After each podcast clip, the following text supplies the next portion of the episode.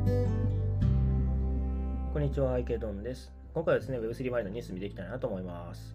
はい、ではニュースを見る前に、えーとヒートマップで全体感の確認です。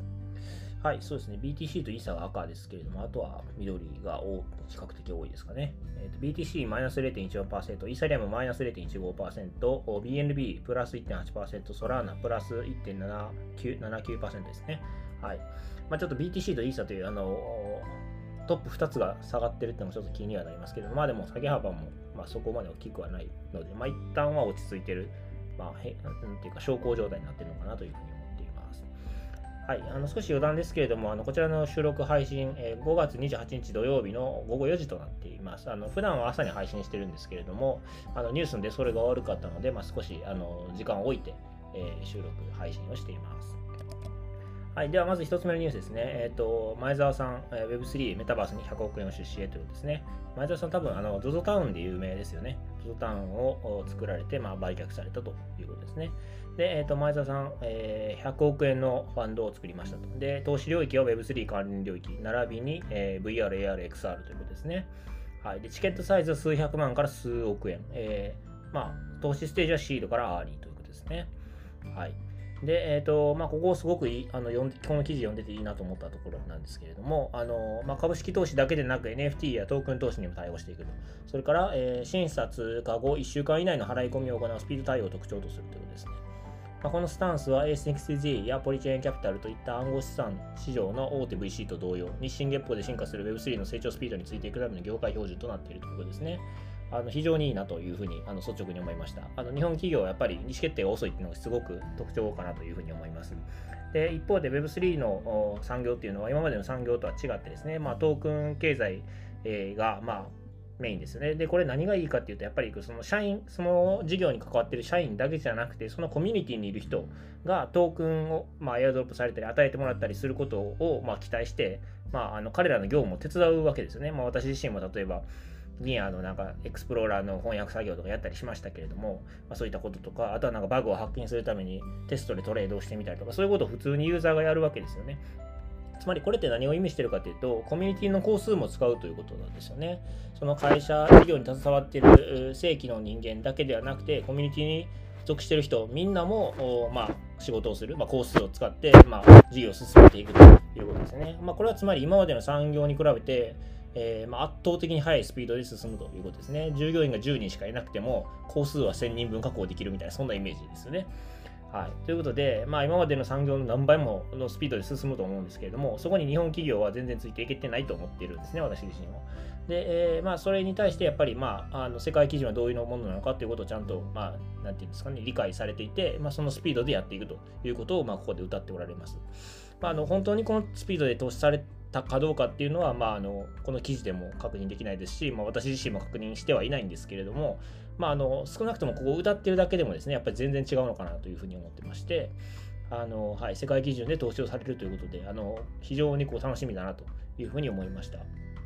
まあそれから前澤さんの、まあ、その、なんですかね、スピード感、行動力みたいなところを改めてこう、如実如実に証明しているというか、如実に表しているニュースかなというふうに思いましたので、あの率直に素晴らしいなというふうに思いました。あの私自身がなんかあのこういうことをコメントするのは非常にこうおこがましい部分ではありますけれども、あのこのスピードでぜひ投資していただきたいなというふうに思っております。はい、では、え次のニュースですね。えっと岸田首相、仮想通貨の税制改革に前向きな姿勢を示すということで、えっとまあ、最大55%にま税金がかかる日本ですけれども、えっと20%の申告分離課税にすべきだということを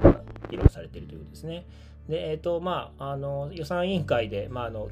首相がどういうふうに言われているかというと、こう検討士と言われているみたいなんですね。はい、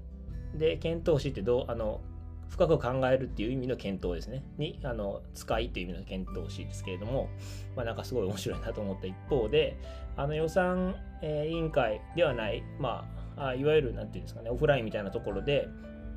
あのまあ、この玉木さん、国民民主党の代表が首相に対して話しかけた時は、日本 Web3 は日本にとってチャンスやりましょうと言ってくれたということですね。はいまあ、総理自身は意外に前向きかもというのが玉木さんの、まあ、ご感想ということのよですね。まあ、ただしこれ読んだときに私はじゃあなぜあの正式な場でやりましょうと言わないのかというのは私自身はすごく気になりましたね。なぜこういう、えー、なんてオフラインのところだけやりましょうって言って、それ以外は検討しますって言ってしまうのかと。まあもちろんそのなんか変なリスクを負いたくないとかそういうことだと思うんですけれども、うん、なんかもうちょっとポジションを明確にしてほしいなという、なんか常にこう、なんですかね、曖昧と言いますか、あの、まあ、なんかちょっと言い方が悪いですけど、男気がないと言いますか、そういった感じをなんか常に受けてしまうので、なんていう、もうちょっとはっきりポジションをしてほしいなと。やるならやる、やらないならやらないみたいなところをはっきりしてほしいなというのが、私個人的には思ったところでございます。はい。では次のニュースですね。はい。えっ、ー、と、ソラーナのブロックチェーン、時間あ、ブロックチェーンの時間に遅延があるということですね。ただし、パフォーマンスへの影響はないということですね。はい。え、ー、と、まあ、ブロック生成にかかる時間が通常より長くかかってるみたいですね。まあ、ただし、ネットワークの性能に影響はないということで、えーとまあ、この現象による直接の影響は、まあ、ソラーナ上のトランザクションのタイムスタンプが不自然に表示されるこ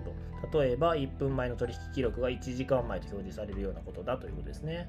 はいまあ、だから多分そのネットワーク上でのトランザクションは普通に通るんだと思うんですよね。ただ、あのエクスプローラーであの記録を見たときに1分前の取引が1時間前と表示されるということかなというふうに思います。はい。で、えっと、もっと重要なポイントで言うと、えっと、ステーキングの報酬の発生期間が長引くことにより、最終的に、まあ、ネットワーク貢献者の収益減につながる可能性があるということですね。はい。まあ、だから、バリデータをやっていただいている人たちへの、まあ、その報酬が、まあ、あ遅くなる、まあ、長引いていることによって、まあ、結果的にはその収益自体が少なくなってしまうんじゃないかということが起こっているみたいですね。まあ、原因はまだ分かっていないということで、今、ソラーナの上級エンジニアが継続的に調査中ということのようです。はい、なんかそれはあの E チェーンだと思うんですけど、なんか最近こういうの多いですよね。あの今回はまあディレイということですけれども、前は確かあれですよね、ボットに大量に仕掛けられていったともありましたっていう話でしたよね。まあ、そういうなんかあの有望なチェーンであるっていうのは間違いない一方で、まあ、有望であるがゆえに例えばボットが大量に作られたりとか、あなんか意外と問題を抱えているっていうところもあるので、まあ、ストラーナに変わるようなまあ、例えばイーサリアムの後釜を探して今レイヤー2とかやってるわけですけれども同じようにソラーナの後釜を探してあの非 EVM イーサリアム型マシンではない、えー、チェーンで、まあ、ソラーナの後釜を狙うまあ、狙うというか、まあ、そのポジションを狙ってくる、まあ、チェーンないしはまあそういったあところはあるのかなと、まあ、そういったところを考えるべきなのかなというのも投資家としてはちょっと思いますね。はいまあ、今のところ重大な問題にはなってないので、まあ、大丈夫かなとは思う一方で、まあ、あの少し考えてみてもいいテーマ投資テーマなんじゃないかなというのは思いました。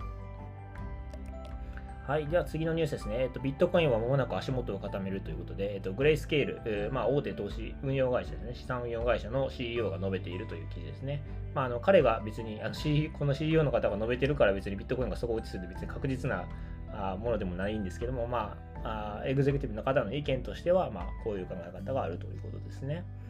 はい。まあ、そうですね、ビットコインは年初から35%以上下落していますが、まあ、低迷が続くとは考えていないということのようですね。はい。まあ、どうでしょうね、なんとも言えない部分ですけれども、うん、そうですね。まあ彼が述べてるからそうとは限らない一方で、まあ私自身もやっぱりまあ将来的には、あの、まあ数年スパンで見た時にはやっぱこの業界間違いなく発展するとまあ思ってる方なので、まあこの局面でもせっせとあの自分の推してる銘柄を買い集めてるんですけれども、まあどうでしょうね。まあちょっとわからないところはまだあるかなというふうに思いますね。まあずっと最近ずっと横ばいかなと思いますので、まあなんかどちらか上なのか下なのか分かりませんけれども、どちらかの方向にこうギュンと動く